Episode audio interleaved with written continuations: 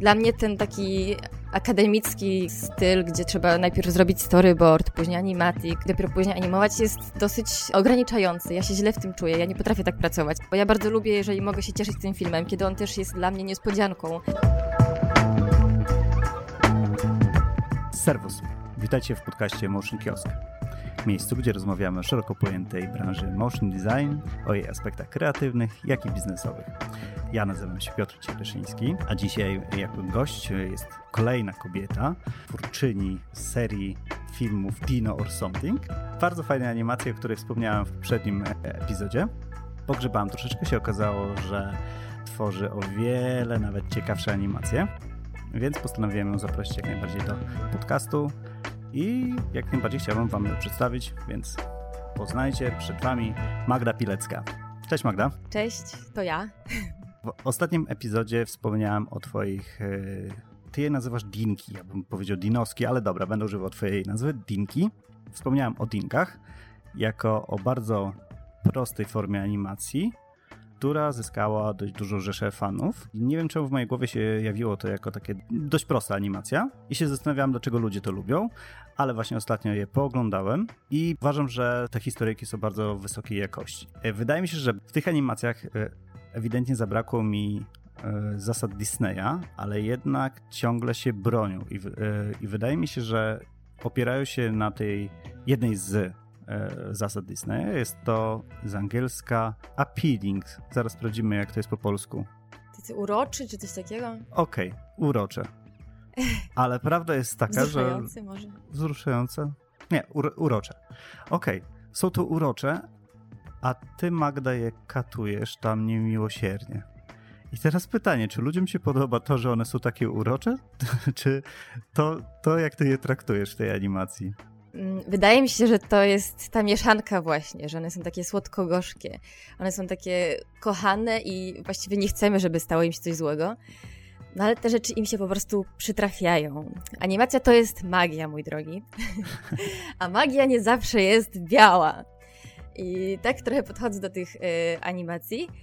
Y, ale y, chciałabym jednocześnie powiedzieć wszystkim, że te dinki tak naprawdę mają się bardzo dobrze i nie przeszkadza im to, co tam się wydarza.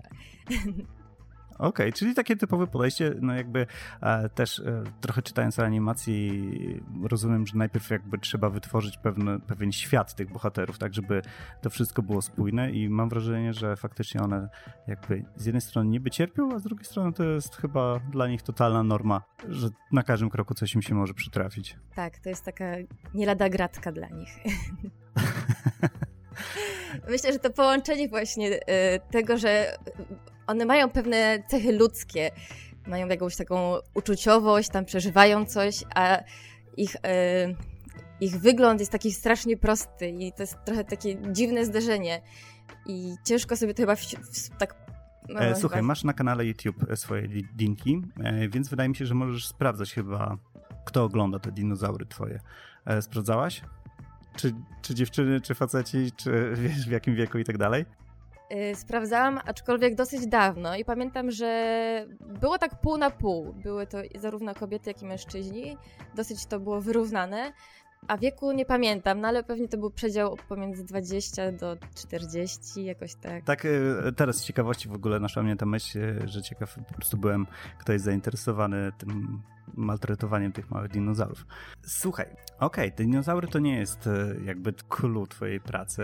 Wiem, że mocno siedzisz w takiej ja bym to nazwał ze swojego punktu widzenia, raczej w ten sposób będę jakby starał się e, mówić o twojej animacji, takiej dość poważnej animacji. Masz dużo takiej e, naleciałości, inspiracji e, polską animacją lat 60. tej łódzkiej szkoły.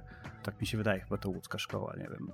No, w każdym razie to jest starodawne polskie animacje. Tak, szkoła które polska z... animacji. Okej, okay, są dla mnie dość smętne, to jest moje podejście, ale jednak, tak wiesz, sobie oglądam e, te animacje i widzę, że jest tam kawał fajnej roboty tej animacji. I teraz jakby powiedz mi, jak młoda osoba inspiruje się właśnie tymi, e, tymi animacjami, jakby co co ciebie pociąga w ogóle w, w animacji lat, z lat 60. i jakby dlaczego, nie, nie, nie powiem, że kontynuujesz ten, ten trend, ale jakby mocno się nim inspirujesz. Co, co jest wartościowego w tej animacji? Wydaje mi się, że ciężko, żebym nie miała tych wpływów, ponieważ moim nauczycielem od animacji jest Daniel Szczychura, którego lata świetności animacji y, przypadają właśnie gdzieś tak na początki lat 60. On wtedy wygrywał nagrody swoimi animacjami i, i tworzył ich dosyć dużo. Profesora poznałam właśnie na Polsko-Japońskiej Wyższej Szkole Technik Komputerowych dopiero na czwartym roku właściwie zaczęłam się zajmować animacją. Wcześniej jakoś nie myślałam w ogóle o tym, że filmy animowane się robi, po prostu one dla mnie były. Mhm. I dopiero na polsko-japońskiej uczelni zdecydowałam się, że chcę takie historie opowiadać. I właśnie dzięki profesorowi Szczechurze, który pewnego dnia pokazał mi taki film z Lew, Alison McLean. Nie wiem, czy kojarzysz. E, Taki... Odrobiłem pracę domową, obejrzałem. No, jest, był, był, był okres w moim życiu, gdzie oglądałem bardzo dziwne filmy. Tak, i tak. I to właśnie był ten e, okres w moim życiu, kiedy ja chciałam e, oglądać też takie rzeczy i powiedziałam sobie, że też chcę też tak, takie rzeczy robić. I strasznie mnie to tak pochłonęło. To były rzeczy takie trochę mroczne, surrealistyczne, ale była w tym wszystkim jakaś nutka takiej groteski, absurdu, który strasznie mi się podoba. I, I, to też mi się kojarzy właśnie z animacjami lat 60. Ta, ta groteska, jakiś mhm. taki komentarz, który jest y, zawarty w prostej ilustracji, prostej animacji. I pozornie te animacje są takie infantylne, ale jak mówię, to są tylko pozory, bo zawsze można je interpretować dosyć głębiej i okazuje się, że poruszają poważniejsze kwestie. I wydaje mi się, że to jest to, co jest dla mnie takie atrakcyjne w tych animacjach. I ten kontrast pomiędzy czymś prostym, a tak naprawdę no, czymś trochę bardziej skomplikowanym. I wydaje mi się, że przemycam to we wszystkich swoich animacjach, zarówno tych takich słodkich, śmiesznych, jak i tych takich dłuższych, bo wydaje mi się, że mam dosyć taki eklektyczny styl, że łączę takie proste, gagowe, minimalistyczne animacje z takimi dłuższymi powieściami, które się trochę snują wręcz. Mhm. Ale te moje dłuższe historie też składają się z takich gagów. Nie wiem, czy widziałeś mój film Chwast. Tak. Tam jest mnóstwo scen na samym początku, które są gagami właściwie, przynajmniej starałam się, żeby były, ale one ostatecznie łączą się w jakąś większą, większą całość. I to samo się dzieje w Piórnikcie, mam wrażenie. Czy taka była moja intencja przynajmniej, mhm. że tam dzieją się te krótkie scenki, które budują nam cały film ostatecznie. No, Piórnikt, nie wiem, czy jest możliwość, żeby nasi słuchacze obejrzeli sobie tak po prostu ale jeżeli chodzą po festiwalach i w ogóle się interesują, to na pewno natrafią na to arcydzieło. I osobiście fajne. Ja odebrałem to bardzo pozytywnie. Właśnie podobało mi się um, takie latanie po ekstremach, że jest właśnie tam, jest to zabawne, tak, jest dużo takich gagów, podobały mi się te klimaty tych kredek, wiesz, ten dowcip jakby zmieszany z no nie wiem, mam wrażenie, że ci ludzie troszeczkę jakby cierpią, ale są tacy trochę mentalnie nie za bardzo i oni się bawią tym, że ich kończyny to kredki. Tak, ten świat jest tam bardzo przewrotny, prawda? Że tak, ci ludzie są tak. w pewien sposób kalecy, ale tak jakby oni są właśnie normalnymi ludźmi w porównaniu z bohaterem, który nie ma tej ułomności w postaci kredki. Muszę może wytłumaczyć, że w, moim świecie, w Piórnikcie, każdy bohater ma zamiast pewnej części ciała kredkę. Czy to jest, u jednych jest to głowa, u innych ręka, tyłek, noga. Wszystkie części ciała są pozamieniane, a nasz bohater główny jest normalny i to jest jego pewnego rodzaju ułomność, no bo ma kompleksy na tym punkcie tak i po prostu chowa się w swoim mieszkaniu i obserwuje tych innych, nie chce wychodzić. Ale to nie opowiadaj, niech sobie wszyscy obejrzą, no co ty. No, no, wiesz, masz rację. Tak, ale może wiesz, ja jeszcze... to kupę roboty, no to teraz niech oglądają. Ojej. To ja jeszcze może dodam, że y, nie tylko animacja lat 60. jest moją inspiracją, bo właśnie w Piórnikcie możesz zauważyć, że tam pojawiają się odniesienia do Meliesa na przykład z tym księżycem na samym początku. Mhm, tak. Jest tam cytat z Chaplina, taniec bułeczek. Tak jest. E, pojawiają się też bliźniaczki z, z lśnienia, nie wiem czy zwróciłeś uwagę. Tam były takie, e, byli, byli dwaj chłopcy, którzy byli z niebieskimi kredkami, którzy mieli być takim trochę nawiązaniem do tych bliźniaczek Kublika w lśnieniu. E, jest tam dużo takich smaczków, których użyłam i są takie mrugnięcia oka do widza. Bardzo ale lubię później, to robić. Ale końców, końcówka tej animacji no, mocna. Bardzo mocno. Takie... To cieszę się. to taka była moja intencja. Tak, lubię się okay. bawić z tym takim kontrastem, biegać od takiego szaleństwa i radości do jakichś takich rzeczy sprowadzających nas na ziemię. Mhm. A powiedz mi, swoje e, animacje sama ilustrujesz, czy, czy nie? Tak, y, robię wszystko od początku do końca tymi ręcami i tą głową, którą widzisz. Mhm. Tak, bardzo lubię to, że one są takie w 100% moje, że właśnie począwszy od historii, poprzez kreskę, poprzez narrację. Wszystko lubię robić sama. Czasami też zdarza mi się udźwiękawiać, ale no nie jestem muzykiem ani kompozytorem i nie mam takiej wyobraźni muzycznej, więc często posiłkuję się wtedy moim przyjacielem Remkiem Zawadzkim. Mhm. Udźwiękawiał mi już cztery filmy bodajże. Jestem z niego bardzo zadowolona i polecam. No wszystkim. właśnie zauważyłem, że w wywiadach właśnie o, nich, o nim wspominasz, więc chyba jest wart tak wygooglowania i współpracy. tak, polecam jego rzeczy i jego. Słuchaj, mam takie pytanie, które może pomoże ludziom, użyję słowa niezdecydowanym, ale bardziej mi chodzi o chyba osoby, które takie trochę może nie wierzą w swoje możliwości. E, wielu twórców jest e, takim perfekcjonistami, tak? I, I, ja na przykład, no wypowiadam się ze swojej perspektywy, ale też zakładam, że wiele osób ma podobnie jak ja, że tworzymy sobie jakieś ilustracje i wiecznie one są takie nie do końca idealne, jakbyśmy chcieli. Twój styl ilustracji nie jest ukierunkowany. To jest takie bardzo różne rzeczy. I co sprawia, że mówisz, dobra, jestem odpowiednio zadowolona już e, z takiej ilustracji i sobie mogę użyć w animacji. Czy faktycznie osiągasz tę, tę formę doskonałości, którą ty uważasz, czy na przykład e, gdzieś tam się zatrzymujesz w połowie i mówisz, dobra, poprowadzę dalej tą animacją i, i jakby wszystko będzie ok jako całość? Mm, myślę, że tutaj działa moja niecierpliwość trochę, bardzo często.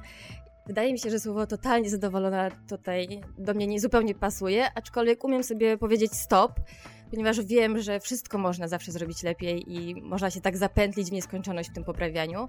E, to wydaje mi się, że nabyłam już tę umiejętność do stawienia sobie tej granicy i powiedzenia, że to już jest wystarczające. Mm, poza tym jest też taka sprawa, że im bardziej skomplikowany rysunek, to tym ciężej ci się później to animuje. I zaczynam też już myśleć o tym, że im więcej szczegółów, to tym więcej też późniejszej pracy dla mnie, bo bardzo często pracuję na animacji poklatkowej, a to oznacza, że każdą klatkę muszę przerysowywać i każdy taki detal to są kolejne sekundy, które poświęcam na kolejną ilustrację. Więc bardzo szybko przechodzę do momentu, kiedy mówię sobie stop w ilustracji i zaczynam to animować. Poza tym mam bardzo dużą ciekawość tego, jak już to będzie wyglądało, więc trochę się mi spieszy wręcz do tego momentu, w którym już animujemy tym postać postać. Mhm. No bo właśnie tak gdzieś otarłem się w jednej z rozmów z twórcami, że, że wiele osób właśnie robi do szuflady i niespecjalnie chce to pokazywać, no nie? Więc na pewno chciałbym też tym ludziom pokazać, że jakby nie, nie zawsze trzeba, wiesz, gdzieś tam picować albo nie porównywać się po prostu z internetem i tak dalej. Och, to jest chyba najgorsze, co można robić, porównywać się. Nigdy tego ludzie nie róbmy w żadnej dziedzinie życia. tak jest. Bądźmy sobą i, i się cieszmy tym, co umiemy. I, I, te, i teraz mam taką myśl, że mm, jakby ta forma takiej, takiej animacji, którą ty raczej reprezentujesz, albo w której chyba czujesz się najlepiej, jest właśnie tą formą, gdzie, gdzie faktycznie można sobie pozwolić na pewne eksperymenty i tak jak mówisz, kurczę, wiesz, lecieć do przodu, wiesz, bo jesteś ciekawy, jak będzie animacja wyglądała, a nie, że e, starać się gdzieś tam e, trzymać w pewnym stylu, dajmy na, jako przykład podam anime, tak, że o kurczę, ktoś tam, wiesz, strasznie się poświęca, wiesz, żeby, e, bo się napalił na anime, więc się uczy teraz e, rysować anime, a mu to nie wychodzi, tak, a przez to, że nie wychodzi mu rysunek, to w ogóle się nie zajmuje animacją. Więc wydaje mi się, że taka eksperymentalna animacja jest, no tutaj, tutaj jest dość, dość silna. A słuchaj, właśnie trochę nawiązując do twojego nazwy przyjaciela, i to jest profesor Daniel Szczechura, tak? Tak. Wygooglowałem go e, jakiś czas temu i tam rzucił takie hasło, że e, animacja wycinankowa, którą on stosował, pozwoliła wyjść poza schemat, że kotek goni myszkę.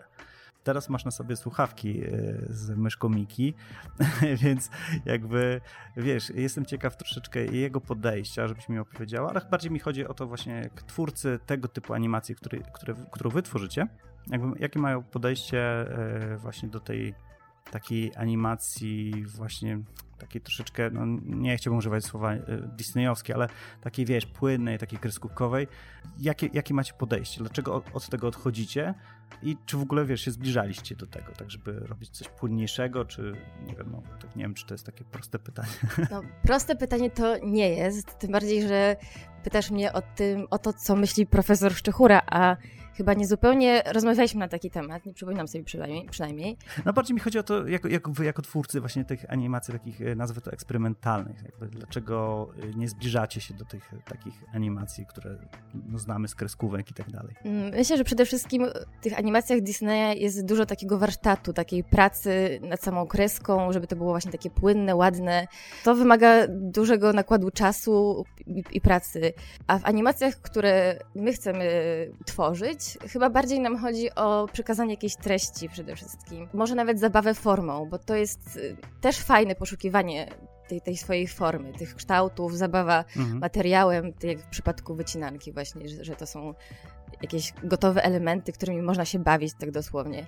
I ta sama forma, takie dopieszczanie tych kresek, to nie jest to takie coś, co jest najistotniejsze, wydaje mi się.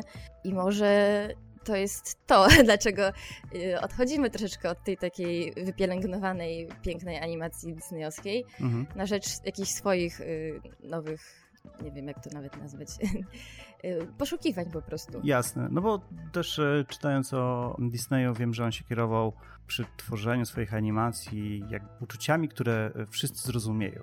Jakby jak i dzieci, jak i dorośli, no nie? Więc wydaje mi się to też takie troszeczkę, wiesz, wytrych do umysłu, że pójście troszeczkę, no, taki, no użyję słowa na łatwiznę, tak? No bo, wiesz, zrobić coś, co będzie się podobało wszystkim, tak? A to, co wytworzycie, wydaje mi się taką formą troszeczkę takiej poezji, tak? Że zrozumie to ktoś, który, kto akurat na przykład znajduje się w pewnym stanie emocjonalnym i tak dalej.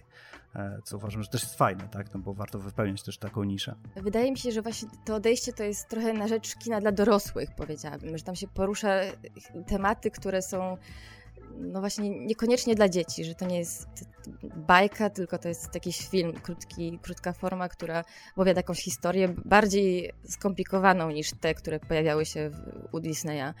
To porównanie do poezji podoba mi się. A, właśnie.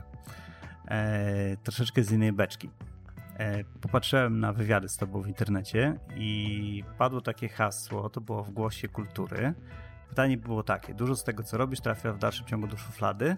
I twoja odpowiedź, bardzo mało, częściej trafia do śmietnika.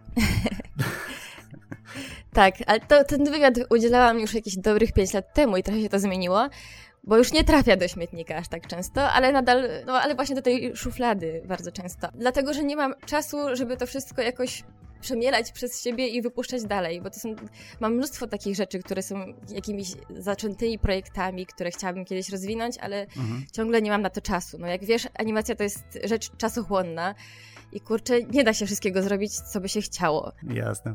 Nawiązując trochę do tych do dinków, e, lubisz krótkie formy. Tak. Z racji tego, że lubisz krótkie formy, pochwaliłaś mi się, że wygrałaś konkurs w Bułgarii. Tak, Golden na, Cooker. Na tak. Opowiedz o tym projekciku, bo jak ja zacznę opowiadać, to, to się okaże, że zaraz o nim w ogóle totalnie opowiem. No więc tak, bardzo nieśmiało wysłałam tę jedną sekundę na festiwal Golden Cooker do Bułgarii. Mówię, że bardzo nieśmiało, ponieważ profesor Szczechura uważa, że film animowany zaczyna się w momencie, kiedy trwa dłużej niż 3 minuty. No a ten film trwał jedną sekundę i wydawało mi się, że uprawiam jakąś po prostu największą profanację filmu, wysyłając, w ogóle robiąc takie rzeczy. Chociaż zaczęłam robić te rzeczy w ramach takiego projektu Five Second Project, mhm. który jest, nie wiem czy jeszcze jest, ale był kiedyś na Vimeo i polegało to na tym, że różni artyści, którzy zajmują się animacją, robili takie krótkie, pięciosekundowe filmy, takie kanapki troszeczkę, ponieważ w środku była ta jedna sekunda animacji, takiej fabuły yy, akcji a wcześniej były dwie sekundy na tytuł i na sam koniec dwie sekundy na The End. I właśnie tę moją realizację wysłałam na ten festiwal i tam nawet wysłałam takie swoje nieszczęsne zdjęcie z jakimiś zębami Drakuli. I nie spodziewałam się, że to się później znajdzie w katalogu i w internecie i, i będzie mi robiło trochę obciachu, ale to było bardzo miłe wyróżnienie. Obciachu. Jeżeli się wygrywa konkurs, no to chyba jest super, tak? Tak, ale no mogłam jakieś, mama mi mówiła, że wstyd trochę, A, że takie to... zdjęcie dałam. Ale tak, y, to, to było y, miłe zaskoczenie zaskoczenie. A to było, e, tworzyłaś na ten festiwal, czy to była, e, bo tam widziałam e, w twoim portfolio, to było związane jakby z takimi dżinglami do TVP Kultura? E, nie, to, jakby... to, to, są zupełnie inne sprawy. Jingle to był jakiś konkurs, e, który organizowała właśnie TVP Kultura, ale nic mi się tam nie udało wygrać, więc po prostu sobie wrzuciłam mm. to do portfolio. Jasne. E, nie wiem, mam wrażenie, że tak jak opisujesz siebie gdzieś w internetach i jak z tobą rozmawiałem wcześniej, to mocno się inspirujesz jednak taką sztuką, nie wiem, użyję słowa klasyczną, ale taką no jakby że raczej tworzysz nie na bazie tego, co jest teraz na topie, tylko tego, co było kiedyś. Co ciebie najbardziej inspiruje takiego? Mm, myślę, że mam bardzo ilustracyjne myślenie i bardzo długo nie mogłam, e, nie byłam dobra w określeniu tego, jak się czuję na przykład.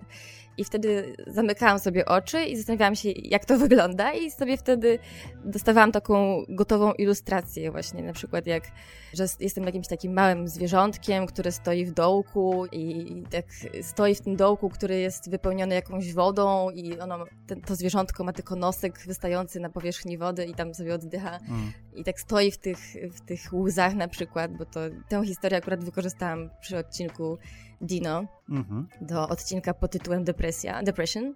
I takie krótkie scenki właśnie są dla mnie inspirujące, takie bardzo często też zdania na przykład, które gdzieś usłyszę, które y, można zrozumieć jakoś przewrotnie i to mi się jawi w mojej głowie jako jakaś gotowa ilustracja i następnie animacja. Więc inspiruje mnie wszystko. tak słyszysz coś na, na mieście i później lecisz do domu i ciachy. Tak, tak, na, na, na przykład jakaś pani, tak, na przykład zdarza mi się, że usłyszę, że ktoś przez telefon mówi, że coś ma na głowie i po prostu ja już sobie widzę, jak ten ktoś ma poukładane jakieś rzeczy fizycznie na tej głowie. Mnóstwo mam takich zdań właśnie pozapisywanych mhm. i bardzo było mi szkoda tych zdań, bo bardzo chciałam je wykorzystać jakoś, a właśnie Dino dały mi tę możliwość. Jest to taka prosta forma, w którą mogę włożyć bardzo dużo. I te wszystkie, większość tych zdań znalazło ujście właśnie kiedy włożyłam je w te małe ciała Dinku. małe ciała Dinku. Słuchaj, kiedyś wspomniałeś, że inspiruje cię kino rosyjskie. Co, jakiego typu filmy, bo, bo mają dość szeroki rozstrzał, i dlaczego? E, kino rosyjskie to jest coś, co właśnie połączyło mnie troszeczkę e, przyjaźnią z profesorem Szczechurą, ponieważ y, oboje bardzo lubimy i co roku odwiedzamy festiwal Sputnik, który jest w Warszawie pod koniec listopada.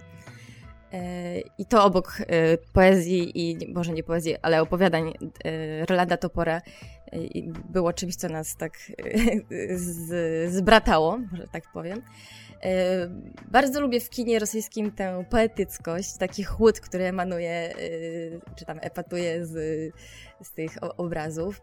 Bardzo lubię kino e, Bałabanowa, Zwagnicewa, mm, Tarkowskiego Stalkera też lubię.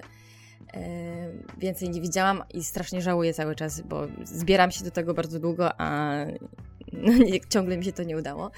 Ciągle pojawiają się nowe filmy, które, które, które oglądam i ciężko jest mi nadrobić tę klasykę. A, oglądałaś ten Idź i Patrz? Tak. A ja, ja ciągle się zbieram, bo chcę go na spokojnie obejrzeć i, i tam się szykuję na najstraszniejsze rzeczy. Tak, jest bardzo mocny i do dziś noszę w sobie pewne sceny z tego filmu, które robią na mnie takie, zrobiły na mnie piorunujące wrażenie. Naprawdę jest to film drastyczny i, i musisz naprawdę być bardzo przygotowany na to, że to, co zobaczysz, to prawdopodobnie zostanie z tobą na zawsze. Okej. Okay. E, mocniejszy niż e, Gruz 200? E, powiedziałabym, że... O, ładunek 200 to jest. Tak, ładunek 200. E, że Wydaje mi się, że tak, że to jest mocniejsze, bo zupełnie na innych levelach y, to pracuje. Bohaterem jest młody chłopiec i widzimy wojnę jego oczami i to jest... Tak, tak, tak. To, to połączenie jest takie naprawdę, no ciężko jest to pogodzić sobie w głowie. Okej. Okay. Um, słuchaj, jesteś absolwentką e, polsko-japońskiej wyższej Akademii. szkoły, czy teraz, nie, Polska-Japońska Akademia Technik, Technik komputerowych. komputerowych. tak to się teraz nazywa. Ja też. Ty chyba kończyłaś przede mną to, e, tak. to uczelnię. Tak, 2016 okay. chyba. A nie, Boże, co ja brezy, 2013. Albo okay, 12 nawet, Słuchaj, Ja wychodziłem z tej uczelni tak e, średnio zadowolony, ale tylko dlatego, że robiłem to zaocznie, to był tylko licencjat i na czwartym roku miałem animację, więc e, uważam, że troszeczkę było tego za mało. Wydaje mi się, że dopiero później zrozumiałem, jakby już wchodząc w temat, tak już sam do siebie animacji, zrozumiałem, że to, co było na uczelni, było troszeczkę za słabe. Teraz wiem, że jesteś związana z polsko-japońską i opowiedz mi, jak to na przestrzeni lat się tam zmieniało? Jakby w kwestiach właśnie tak e, tego, co oferuje uczelnia dla studentów i też mm, fajnie jakby się powiedziała troszeczkę o, o tym, jak, jacy studenci teraz, jak, jakie mają teraz możliwości, nie wiem, podejście i tak dalej. Dobrze, to może ja zacznę od, od tego, że jak ja zdawałam na tę uczelnię, to byłam bardzo niedoświadczonym w graficzne rzeczy człowiekiem. Jak ci powiedziałam wcześniej, ja nawet nie wiedziałam do momentu studiów, że robi się filmy animowane i ja przyszłam tam z bardzo skromną steczką, z jakimiś rysunkami i moim malarstwem, ale nie miałam pojęcia na przykład o programach graficznych. Ja dopiero w trakcie nauki na Pejocie zaczęłam pracować z Photoshopem w momencie, kiedy zdawałam na tę uczelnię, jeszcze nie miałam pojęcia, jak, co to za program w ogóle. I pamiętam, że mój kolega Grześ Krzemiński, którego bardzo pozdrawiam, pewnie będzie to słuchał, próbował mi wytłumaczyć, o co chodzi z warstwami w Photoshopie. I ja nie mogłam zrozumieć, po co jest mi kilka warstw, kiedy mogę mieć jedną i po co sobie utrudniać życie. W ogóle to, mój mózg nie mógł tego pojąć i strasznie się tego teraz wstydzę. Ale no tak było i ja strasznie jestem wdzięczna Grzesiowi, że miał cierpliwość mi to tłumaczyć a ja, mimo że ja nadal nie kumałam. Tak jak mówię, przyszłam tam z wiedzą naprawdę żenującą, a wyszłam z gotowym filmem po pięciu latach, więc mój progres, no nauczyłam się tam, mój progres był i nauczyłam się tam bardzo dużo przez ten czas, ale wiem, że no, nie, nie wszyscy byli tacy jak ja. Pamiętam, że na pierwszym roku właśnie jak mhm. kolega próbował mi coś wytłumaczyć też tam na zajęciach z Photoshopa, powiedział mi wtedy, że on zna Photoshopa w 10%, a ja znam w ogóle na jakimś minusie. I on był wtedy na poziomie, kiedy robił już jakieś reklamy dla Coca-Coli i tak dalej. I strasznie mnie to przejęło wtedy. Pomyślałam, że Boże, to ja, ja po prostu będę zawsze jakimś takim dinozaurem już teraz, bo będę odstawała. Wiesz co, ja to mam wrażenie, że to taki, wiesz, to lagier, no, rzucić hasło, wiesz, znam Photoshopa tylko w 10%. To jest taki chyba bajer branżowy, nie? Takie hasło tak, to, ale to buduje takie, tak, taką potęgę tego narzędzia, prawda? Że to jest no po prostu tak, takie... Może wszystko I, i teraz myślę, że no trochę miał rację, naprawdę można tam zrobić wszystko. W każdym razie, tak jak mówię, przeszłam dosyć du dużą, no dużo pracy kosztowało mnie to, żeby podgonić y, innych. Wydaje mi się, że teraz już prawdopodobnie bym się nie dostała z taką wiedzą, jaką miałam wtedy, ale na szczęście był to drugi rocznik i jeszcze ten wydział nie był tak super popularny, jak jest teraz i mhm. chyba przyjmowali wszystkich. I dlatego mi się udało. Teraz poziom jest znacznie wyższy na pewno i widzę to po studentach, których miałam okazję poznać, ponieważ od października. Jest, pracuję w pracowni animacji u Jacka Rokosza, jestem jego asystentką. Wow, gratulacje. Dziękuję. Tak, to jest w ogóle taka super przygoda. Strasznie się cieszę, że mam taką, tak, dostałam takie wyróżnienie i mam taką szansę się sprawdzić.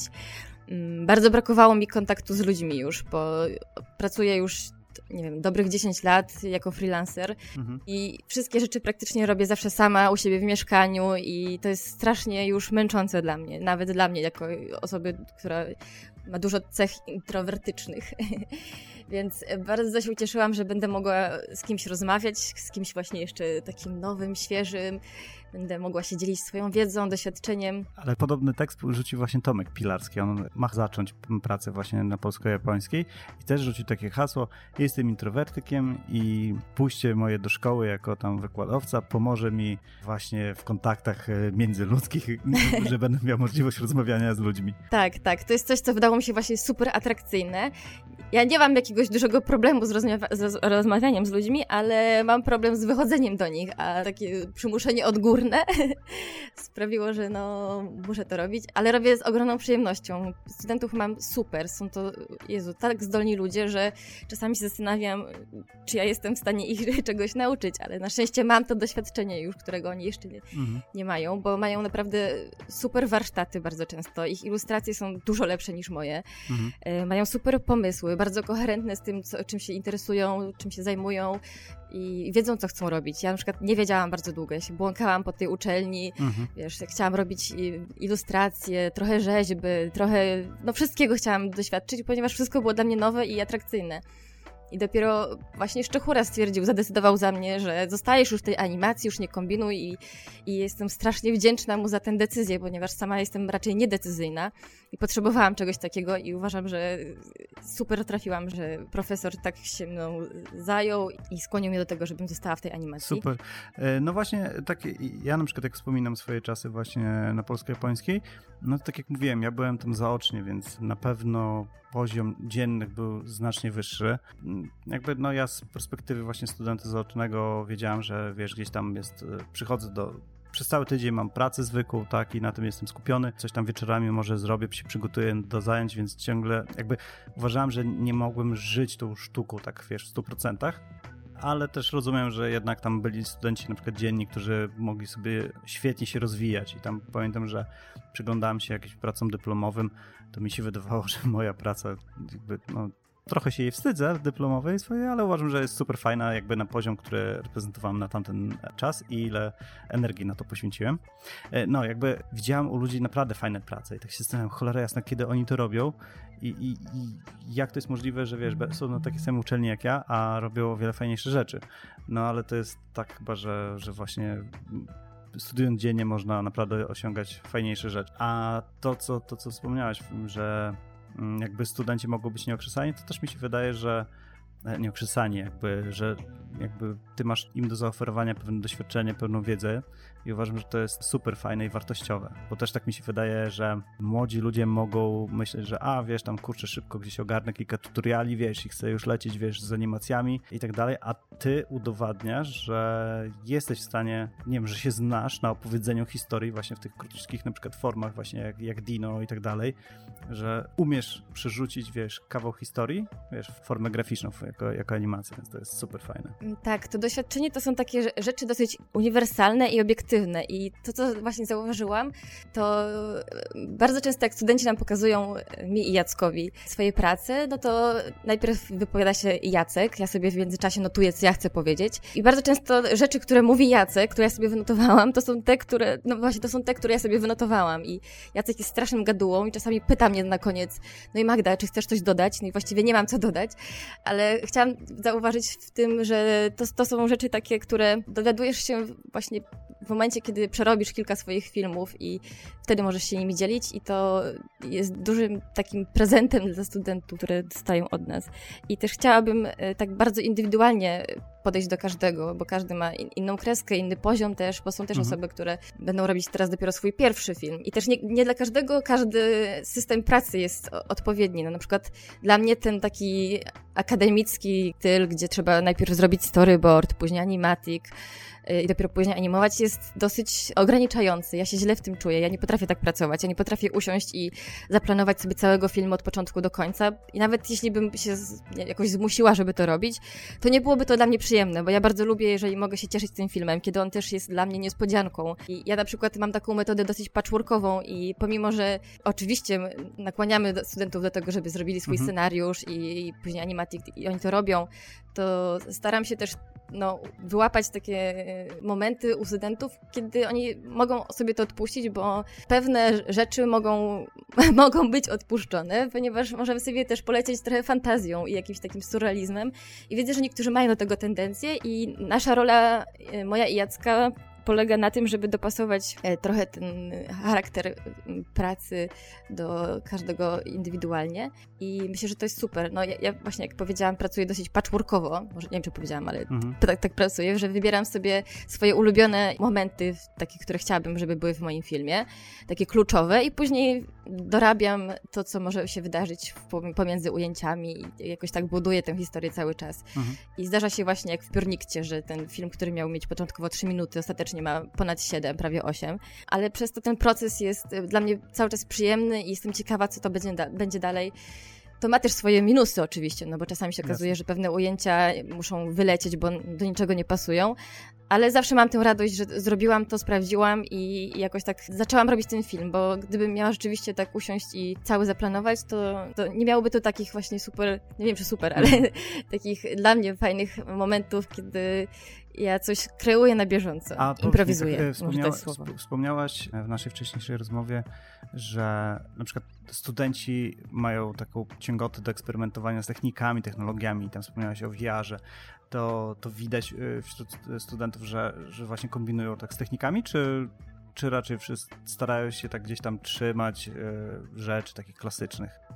Nie, właśnie totalnie eksperymentują, szukają swoich pól ekspresji, zarówno w formach rysunkowych, bo zdarza się, że niektórzy ciągle nie wiedzą, czym dokładnie chcą się zająć, a chcą próbować wielu rzeczy, więc robią takie dyplomy, w których będą przechodzili z jednej techniki do drugiej, zaczną mhm. wycinanką, skończą jakimś rysunkiem albo jakimś bardziej czymś w rodzaju 3D, ale są też pracownie na uczelni, takie jak multimedia na przykład, gdzie, gdzie są też inne techniki, no, takie multimedialne właśnie, gdzie jest też właśnie wspomniane VR, gdzie jest też mapping i, i można te wszystkie media łączyć i robić coś ponad sam film. I mamy właśnie takich kilku studentów, którzy robią coś, na przykład film, który jest grą troszeczkę, że przechodzimy przez jakiś scenariusz, ale poznajemy go na zasadzie gry troszeczkę, że musimy gdzieś zaglądnąć, mhm. dowiedzieć się, poszukać czegoś, co tam się wydarzyło. I to jest super. Yy, I, I, wydaje mi się, że super jest to, że oni tak ciągle poszukują czegoś, co mogą zaoferować ponad sam film bo wiadomo, że sam film już też nie zawsze ma taki wydźwięk jak kiedyś. No, tak jak, nie wiem, pociąg y, braci Lumière już nie zrobiłby no tak. takich efektów jak wtedy. A, a studenci poszu poszukują właśnie takich emocji i to jest super, że ciągle się próbują czegoś mm. nowego. A powiedz mi tak, e, e, Polska Japońska jest e, na mapie Polski już jakąś taką konkretną uczelnią, jeżeli mowa o na przykład o nauce e, animacji? Mam nadzieję, że tak. I myślę, nie że no. tak. Ja wiem, że tak, bo mam też siostrę, która ma ma teraz 18 lat i ona się wybiera właśnie na polsko-japońską uczelnię w przyszłym roku. I tutaj też mogę zauważyć to, że ludzie przychodzą już z zupełnie innym doświadczeniem na taką uczelnię wyższą. Mhm. Ona już ogarnia 3D, już potrafi wyrenderować mój pokój i powiedzieć mi, czy moja szafa, którą sobie wymyśliłam, będzie mi pasowała i się zgadzała wymiarami, żeby mi tam nie odstawała nigdzie. I to jest, to jest niesamowite, że ten poziom się tak strasznie już podniósł, że ludzie mają mnóstwo narzędzi w rękach i po prostu trzeba im tylko pomóc coś z tego ulepić. Mhm, fajnie. Uważasz, że y, pretendujemy takie, wiesz, w takie klimaty typu, nie wiem, mieć jakąś uczelnię, czy taki rozpoznawalny polski styl animacji, czy nie?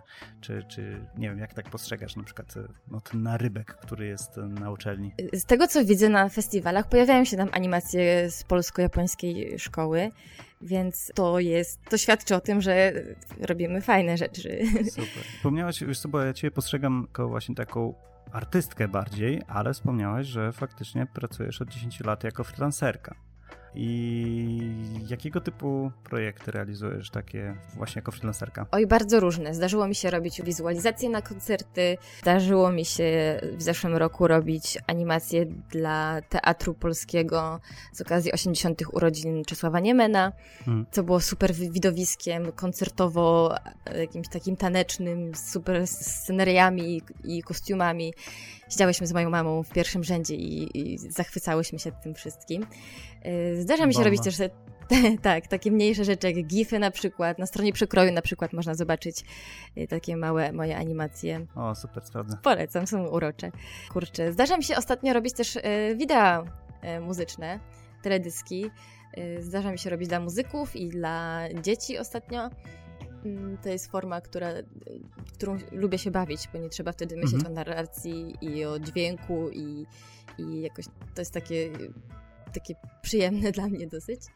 I cały czas próbuję, kombinuję jakieś swoje krótkie rzeczy jeszcze robić, ale tak jak powiedziałam wcześniej, mam mnóstwo pozaczynanych i wszystko jest takie w wielkim rozgardiaszu. Mhm. A ty e, kręcisz się raczej w, na polskim rynku, czy tak międzynarodowym? O, zdecydowanie na polskim.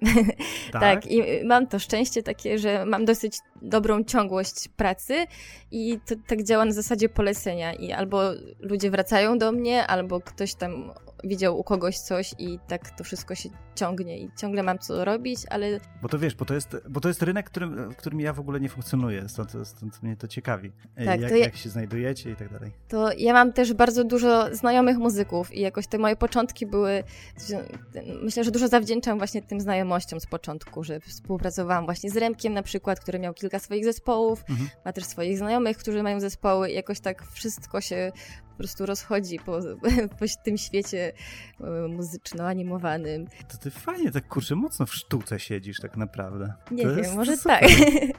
Bo ja, tak, ja wiesz, bardzo lubię moim, te wszystkie rzeczy. Z moimi poprzednimi gośćmi rozmawiałam, no to wiesz, gdzieś tam, no większość tak gdzieś raczej się ocierają o komercyjną formę animacji, tak? Czy to jest, e, wiesz, stworzyć e, jakąś tam społeczną animację lub, e, wiesz, jakieś tam kreskówki dla dzieciaków i tak dalej, czy jakieś explainer videos, a tutaj, wiesz, no, jesteś takim typowym przykładem, że wiesz, że tworzysz animację jako formę sztuki. Dziękuję.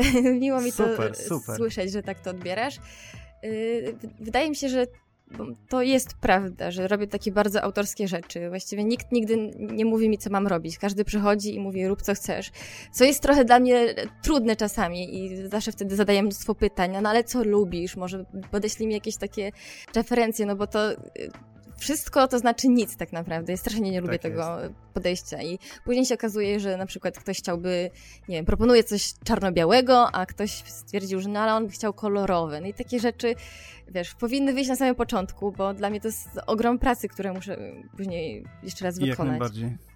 No raczej, raczej twój, twój styl pracy nie jest taki do edytowania później, że faktycznie to już, tak. jak już w coś wchodzisz, to, to po prostu lecisz do końca. Tak, ale tak też czerpię z wszystkich dziedzin sztuki, które są dostępne w Warszawie. Pochodzę z bardzo małej miejscowości na Podkarpaciu, gdzie nie miałam e, dostępu do kina, do muzeów i do festiwali jakichkolwiek. I tutaj w Warszawie ja korzystam z wszystkiego. Chodzę na praktycznie każdy festiwal filmowy, jaki jest. Bardzo często też jeżdżę na przykład do Bydgoszczy na festiwal albo do Krakowa mhm. czy do Łodzi. Co tydzień prawie chodzę w czwartki na jakieś wystawy do Zachęty albo do, do tego Wjazdowie. Zapomniałam teraz, jak się nazywa. E, w każdym razie czerpię z tego, co daje Warszawa. Chodzę też dużo na koncerty, więc tak no, istnieje w tym, bardzo próbuję przynajmniej istnieć w tym A, świecie e, artystycznym. E, teraz takie mm, pytanie właśnie, czy, czy istnieje jakaś taka scena właśnie tej formy animacji, którą ty prezentujesz? Że na przykład, nie wiem, no jesteś ty, nie wiem, może jakaś inna animatorka, która też tworzy takie dość mocno artystyczne klimaty. E, czy się znacie, czy nie? Jakby, no właśnie, czy jest scena animacji takiej, jaką uprawiasz? Wydaje mi się, że scena animacji jest, i, ale nie zupełnie czuję się jej częścią. Ponieważ wydaje mi się, że jeżeli jest ta scena, to, to są ludzie z filmówki, którzy się znają, którzy tam, wiesz, tworzą jakieś rzeczy i się wspierają. Ja też mam super znajomych z uczelni, którzy mnie wspierają, ale mhm. tak naprawdę mało kto z nich robi takie autorskie rzeczy teraz. Każdy robi teraz albo gry, albo przeszli na zupełnie komercyjne rzeczy jakoś tak nie czuję się tak super związana z światem animatorów. Okay. Chociaż, chociaż mam kilka rzeczywiście, tak, znam kilka osób, ale nie powiedziałabym, że jesteśmy, jaką, nie, jesteśmy jakąś bohemą. Okay. może to nie jest... No wiesz, kto wie, może wytworzycie bohemę, może wiesz, e, jacyś młodsi pójdą z waszym, wiesz, tropem i, i wiesz, będzie to silna grupa tak? I później, wiesz, będą o tobie pisali, wiesz, artykuły jako tam anima polska animacja lat dwudziestych, tak? Kto wie. Jeszcze, wiesz, wiele przed tobą. Słuchaj, będziemy chyba powolutku się już e, toczyli ku końcowi. Już um, trochę czasu rozmawiamy, muszę przyznać.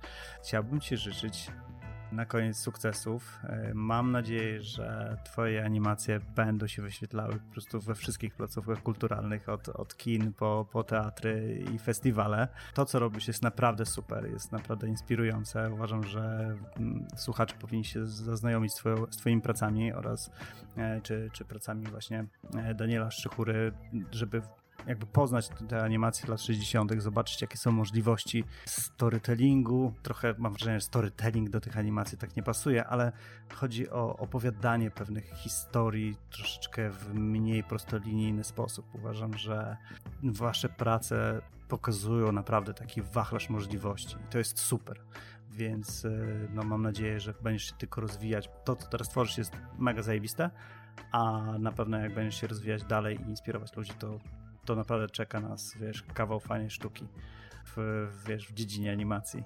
Dziękuję. To są bardzo miłe rzeczy, które mówisz. Aż się zarumieniłam. O. Tak, dziękuję Ci raz jeszcze.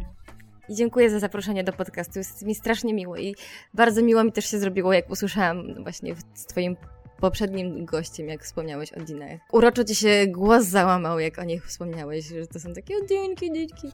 Strasznie mnie to no rozbawiło no, i roz, rozczuliło. No, Wiesz, kawał fajnej roboty. Dziękuję. Słuchaj, dobra, to jeszcze raz dziękuję za rozmowę. Dziękuję Mam również. nadzieję, że w przyszłości też będziesz gościem e, o, mojego podcastu. E, pogadamy może już, wiesz, na bardziej jakiś temat taki wyspecjalizowany, e, bo aktualnie mam wrażenie, że bardziej e, ludziom próbuję przedstawić różne indywidua naszej formy sztuki. Kurczę, widzisz, jak z tobą rozmawiam, to, to ciężko mi użyć słowa branża tylko raczej... o Jezu, są... cieszę się strasznie, że taki mam wpływ Medium? na ciebie. Jaki? No forma sztuki, tak? Nasza tak, forma sztuki. Tak Okej, okay, dobra, to co? Dziękuję i życzę sukcesów. Dziękuję, pa! Pa! Na początku, kiedy zakładałem ten podcast, myślałem, że będę robił wywiady z samymi motion designerami i e, wyobrażałem sobie ich w podobie do siebie ale się okazuje, że ta branża kryje w sobie naprawdę dużo indywiduów. Każdy ma kompletnie inne podejście do tego, co robi. Jakby łączy nas na pewno ten ruchomy obrazek, ale muszę powiedzieć, że raczej można nas spokojnie nazywać artystami czy twórcami. I nie wiem, mam taką teraz myśl, że trochę szkoda, że e, nie mówi się o nas tak szerzej w Polsce. E, że dla, dla takiego przeciętnego Kowalskiego musimy bardzo mocno tłumaczyć, czym się zajmujemy, a fajnie, żeby ludzie wiedzieli, że istnieją tacy ludzie właśnie jak Magda, którzy naprawdę kawał sztuki tworzą. I szkoda, żeby to przychodziło bez echa. Więc warto chyba tworzyć naszą społeczność, żebyśmy byli silni, żeby ludzie o nas e, wiedzieli. I mam nadzieję, my sprawimy, że będą no, z nas dumni, że świetnie reprezentujemy nasz kraj. No taka mnie nasza konkluzja. Zobaczymy, co przyniesie e, kolejny epizod. Mam nadzieję, że ze mną zostaniecie i będziecie go również słuchać, jak i kolejne. A póki co, trzymajcie się ciepło i buziaczki. Hej! Dziękuję, bye bye!